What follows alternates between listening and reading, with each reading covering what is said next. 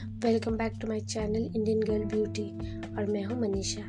आज आपको मैं फाइव टिप्स बताने जा रही हूँ स्किन के रिलेटेड जिस तरह से आपका जो वेदर हो रहा है उन कुछ दिनों से जो भी, जिस तरह से वेदर हो रहा है आपका, थोड़ा सर्द, थोड़ा गर्म, थोड़ा बारिश वाला मौसम है, उसके लिए हमारा स्किन बहुत ज़्यादा हमारे स्किन में इफ़ेक्ट पड़ता है, हमारे हेयर्स में इफ़ेक्ट पड़ता है? तो आज तो मैं बताने वाली हूँ आपके स्किन के रिलेटेड जो आप क्या केयर करेंगे तो आपका स्किन बहुत ज़्यादा ग्लो करेगा नेचुरली ग्लो करेगा हाइड्रेट रहेगा और आपका स्किन में किसी टाइप की प्रॉब्लम्स नहीं होंगी।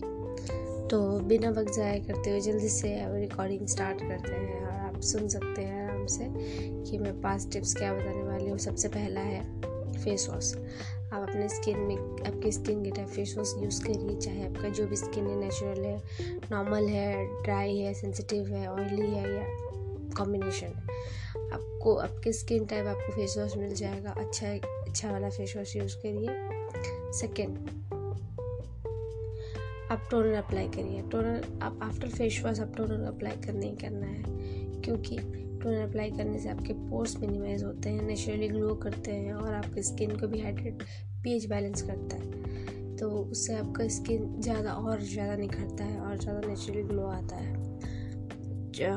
तीसरा, आप अपने फेस में मॉइस्चराइज़र लगाइए। एनी हाउ आपको मॉइस्चराइज़र लगाना चाहिए, क्योंकि आपकी स्किन में नेचुरल नमी शाइन ग्लो उसमें नेचुरली आता है। और आपको फेस के अकॉर्डिंग आपको वो मिल जाएगा मार्केट पे।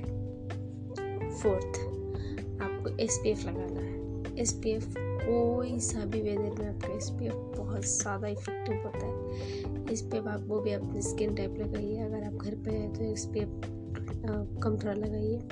उसमें आपका नंबर वाइज मिल जाता है S twenty five twenty fifteen सारा मिल जाता है। अगर आप जिस जिस जिस तरीके से आप बाहर जा रहे हैं या जिस वेदर में आप बाहर जा रहे हैं, घर पे रह रहे हैं, उस हिसाब से आप अपने फेस पे लगाइए। मैं लगाती हूँ एस पी एफ़ थर्टी क्योंकि मैं जॉब जाती हूँ तो उसलिए मैं S P F thirty use करती हूँ। ये हो गया आपका चार प्रोडक्ट्स इसको आप कभी भी स्किप मत करिएगा। आपका फ्यूचर प्रेजेंट जो चल रहा है।